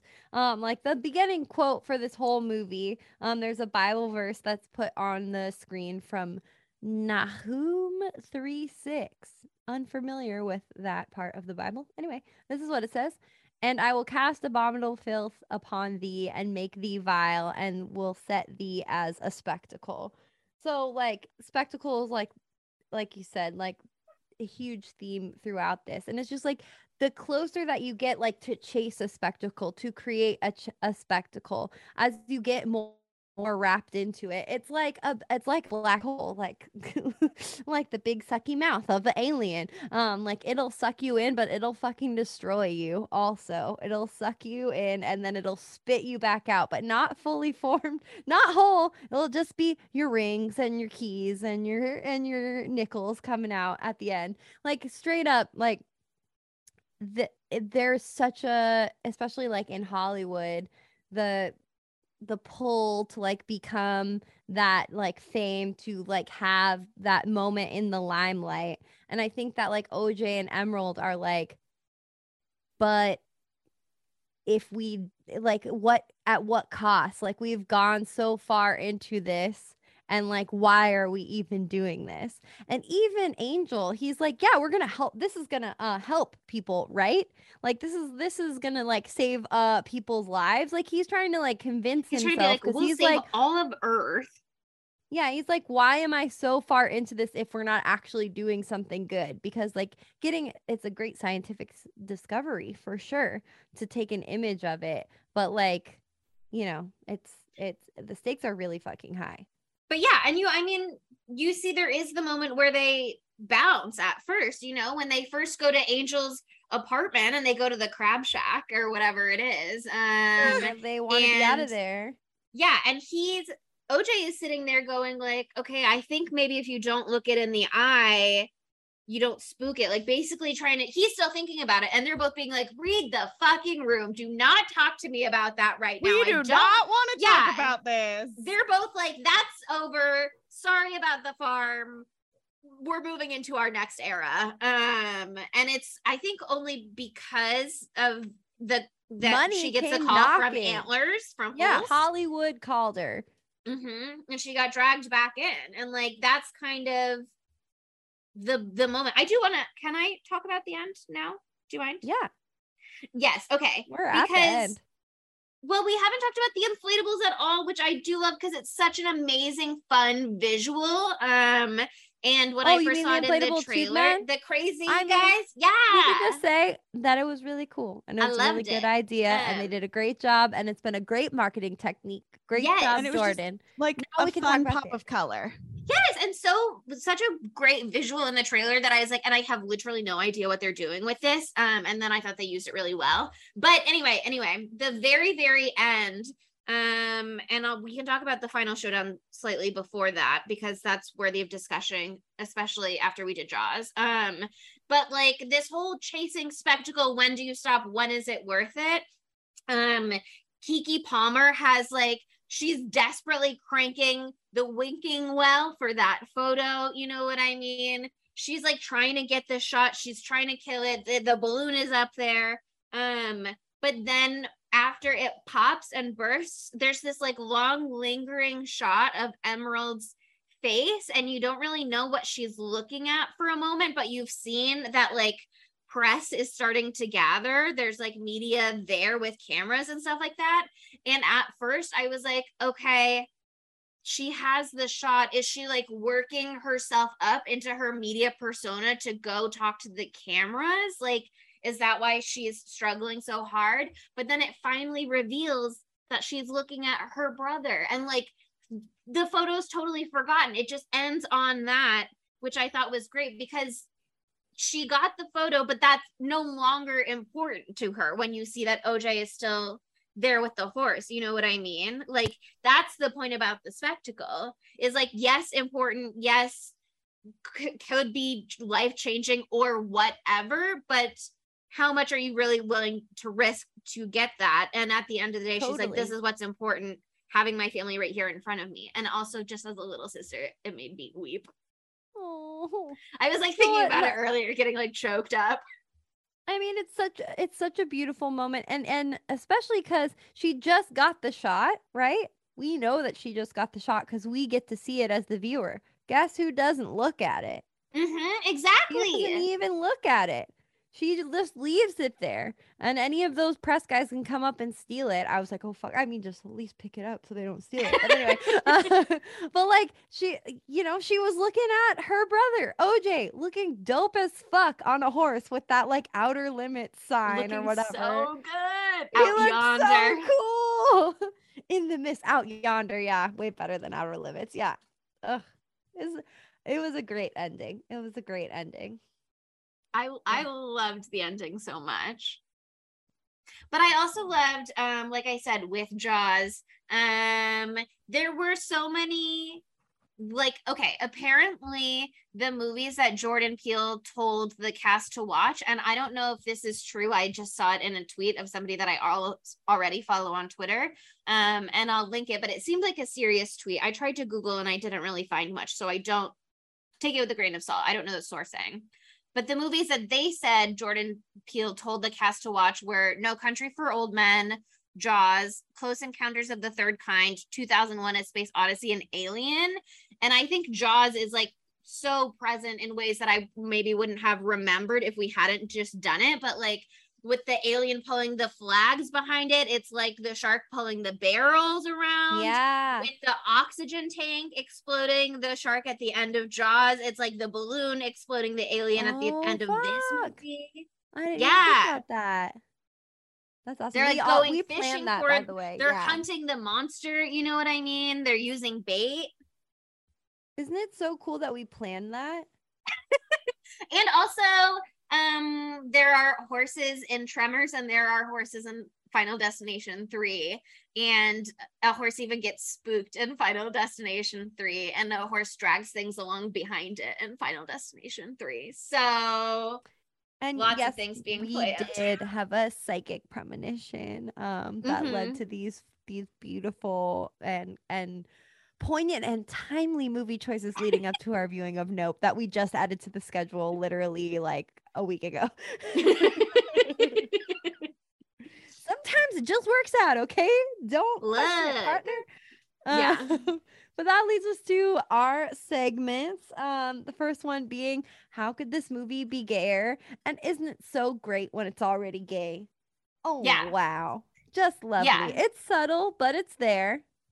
I think, I mean, again, obviously anything could be gayer. The only real inherent queerness to the film is Keke Palmer briefly hitting on somebody at Fry's and saying that she um has a I think a she says a girl that she's seeing in Atwater. Um And she also says, I fuck a therapist sometimes. She said this, blah, blah, blah, blah, blah. oh I, I remembered the fucking therapist part, but I didn't remember any pronouns being used, but amazing. She says she, I, I Um, clocked it on the second. yeah. watch. and Keke Palmer is sexually fluid. So like I also just Thank love God. such Sorry. a hottie. She's so Um hot. to me also OJ I don't think OJ um would I think in a very cowboy stoic way OJ would be open to falling in love with anybody but would not use a label. But yeah, I could I could see OJ coming out later on in life because he's just a guy who's very quiet and I imagine having a, a rich uh per, like inner life. Yeah, I don't know um, that I he doesn't really express. I don't think he would have a he's- coming out moment. I think he would just be like, and I'm dating a man, and what about it? You know what I mean? He would just be like, this is the person feel that, I that. love. And a very Brokeback cowboy- Mountain Yeah, I don't think it. I don't think he would ever be like I'm queer necessarily, but I don't think he would be like I'm straight either. He's like I just am. That's my vibe for him. I love that. I feel that. I agree. I agree. Uh, that brings us to where would Matthew Lillard fit into this film? And I, you know, he could have been at the Star Lasso experience. He could have been the dad in the in Gordy's home sitcom. He Oh yeah, could have would've been the fun. filmmaker. Oh, antlers. Yeah. Oh, What a I, I'm fucking sorry. name. I I'm not would over it. literally never recast Antlers. That voice, like that vibe. Oh my god, he's one of my favorite characters in this. Also, I kept getting really confused because I didn't realize that his name was Antlers in the movie, and I was reading these articles and skimming them, and I thought they were saying that he was in that horror movie Antlers that came out last year, and I was like, Oh. God, I gotta see that. Um, that's not the case. So you know. No, I think Not Maddie. Lily could also be um, one of the guys on the commercial in the beginning, especially the guy that um, is like, "Can we get the horse ready? Can we spin the horse?" Or or the one who was like, uh, "We're ready to go now." Um, everybody, we've got talent on the set. The lovely blah blah blah. Whoever they say, um, he would have been great. Yeah, that would've been Hollywood good, guys. Mhm. That's perfect. Um, God, I mean, for dumb bitch, like who isn't? I in sure. this one besides OJ and Emerald and Angel, but they're all dumb bitches on their own. Like at Yeah. points throughout the film, they just don't die. yeah i think um there's a really good argument for it being the tmz guy um Yes. because he doesn't have a tragic backstory to explain why he's so desperate to have this you know what i mean so i'm just Uh-huh. um not that i'm cutting ricky um that much slack but um i did see his very terrified little child expression and so i have love and sympathy for him in my heart you know what i mean and i i didn't even see tmz guy's face i just saw that he's a dick so I just saw his fucking porthole. So Logan Paul, he can get sucked up into this guy. I don't care. That's so mean. I don't want him to die, but also fuck him. Uh, especially because he didn't like this movie. I just love adding fuel to the fire of my burning hatred for Logan Paul. sure Anyway, hope this doesn't come back to bite me when we're rich and famous. but Uh, logan paul invites us to spill all the tea about one direction on his podcast or was Mm, that I Jake Paul's? No, I think it was Logan. Anyway, doesn't matter. Liam Payne betrayed his fellow bandmates. And that's relevant Um, because Barbie's character writes the Larry Stylinson fan fiction on Euphoria in season one, right? Yeah. Wow, that was something that was so deeply, so deep down. I was like, "What the fuck are you talking about?" um, okay, so we got the dumb bitch. It's definitely TMZ guy. Yeah. So that brings us to our knives out of fives.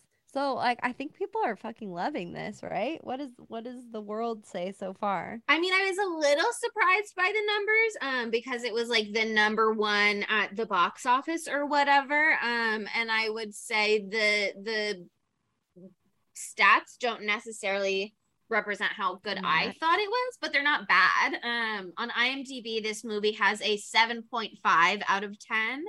Um, and on Rotten Tomatoes, it has 81% fresh from critics, but then audiences only 69%, which is still fresh and it's almost to 70.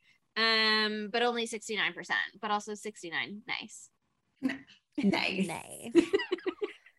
I mean, for me, this movie was like, it wasn't made for me, but like it has everything that I love, everything that I am looking for. Like, I laughed. I got to see a monkey. I didn't expect that. Uh, that's not what I'm looking for.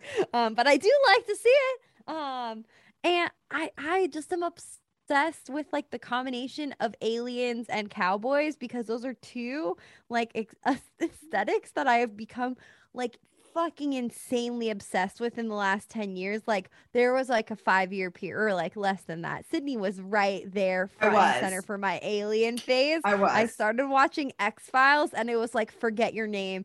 Everything is aliens now. All of my outfits were aliens. It was like, it was intense.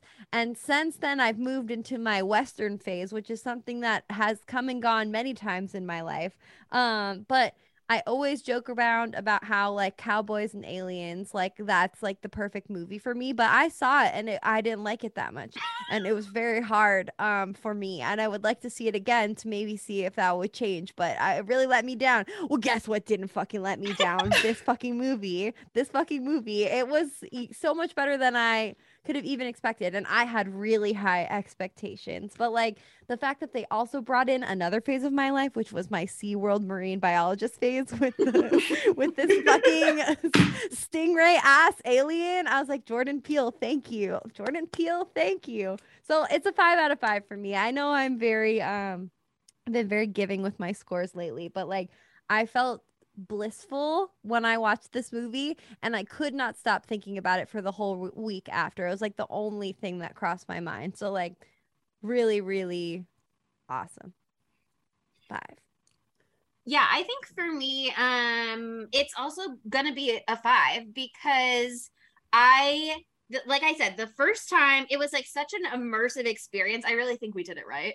Um, but Yeah. it, it every I was like so thrilled to be there and to be watching it the whole first time. The second time I was like, I'm watching a movie, you know what I mean? Um, less of an experience, but I could there was still so much to like appreciate the second time around.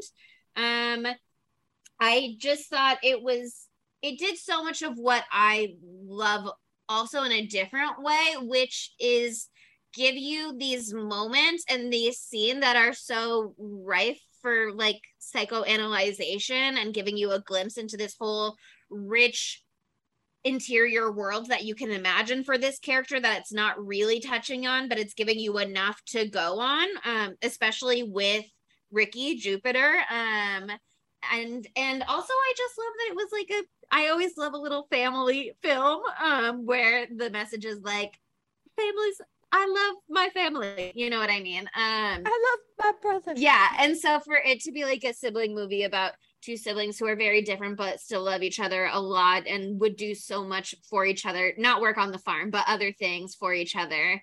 Um to me to me that was like very special and and i i just i loved it. Um i think it's hard with an alien movie because again it's so hard to design an, an alien or a monster that's going to be universally appealing.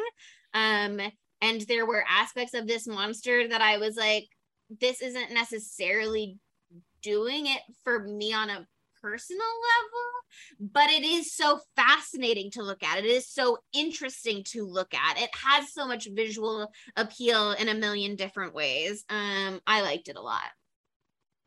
Hell yeah. What'd you think, Sid? I like this a lot more than I expected to like it. I only got to watch it once. So I probably will like when when it comes out on like DVD or something or streaming, I will watch it again and see how I feel again. But I'm gonna Mhm. give this a 4.5 out of five. And if it wasn't Nice. for all the sad horse deaths, it would probably Yeah. get a five for me.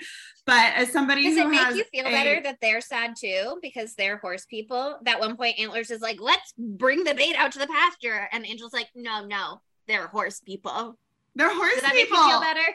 yes but still i was just like yeah, as somebody who has like a traumatic horse death in their life like this was just like oh it was no. dramatic. it was dramatic I'm so sorry that you had to experience that trauma on the biggest screen on IMAX. i did not see it in imax so but it was IMAX quality i know filming. So imax quality big energy. A Me- big energy. me and jupe just reliving some childhood trauma throughout this movie Sweet fuck. I'm so sorry. Well, okay, that closes the barn doors on Nope. I'm so sorry. I'm gonna throw myself out into the street. Um, but you know, you know, here on Spooky Tuesday, we like to keep it fresh. We like to keep it new. We're on like the fucking cutting edge. Like you might notice that we just did a movie that came out like three weeks ago when you listen to this. So like, wow, that's pretty new. Well, guess what we're doing next week, bitches? We're doing bodies, bodies, bodies. yeah, we're on the hot pulse of what, you know, is up, what Gen Z is doing right now. Um, is this technically a Gen Z horror film? I think that it is. I haven't seen it yet, Avi. Comes out this Friday for us. But it feels like it's a Gen Z horror film. And I like it looks like it's gonna be silly as shit, and I can't fucking wait. I can't wait. It also has Lee Pace, who is one of the hottest people alive. So And don't forget, Lee Pace is six five. and Oh. bisexual. How could I? I forget? know. What? Oh yeah. I didn't Yes. know that. Yes. Oh Yep. My god. I never seen Pushing Daisies, so I'd never like got Oh, fully on the good. bandwagon. I'll get there. I'll get there. And um, Um, Miss it's got our Pettigrew lives boy for a day. He sings, and Miss Pettigrew lives for a day, and he's so. oh, I hope he touches sings my in heart. this.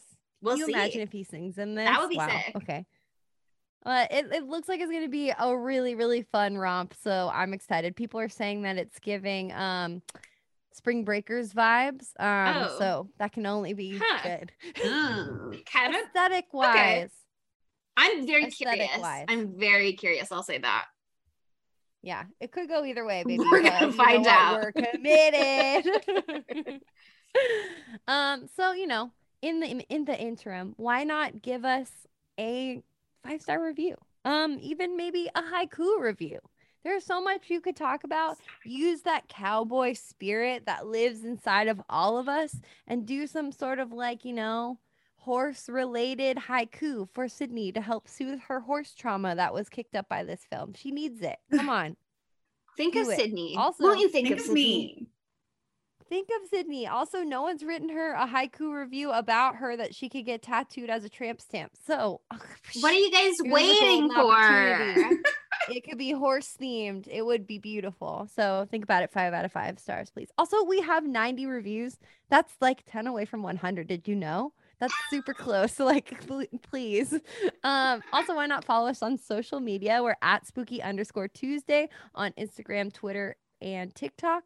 Also, Spooky Tuesday Pod on Facebook and Tumblr, and at Spooky Tuesday on Letterboxd. And we do have that one YouTube video. So like and subscribe. Thanks for listening. Bye, spookies. Yeehaw. Well, I came down to earth, and I hid in a tree. I said, Mr. Purple People Eater, don't eat me. Well, he looked at me and in a voice so gruff, he said, I wouldn't eat you. Because you're too tough.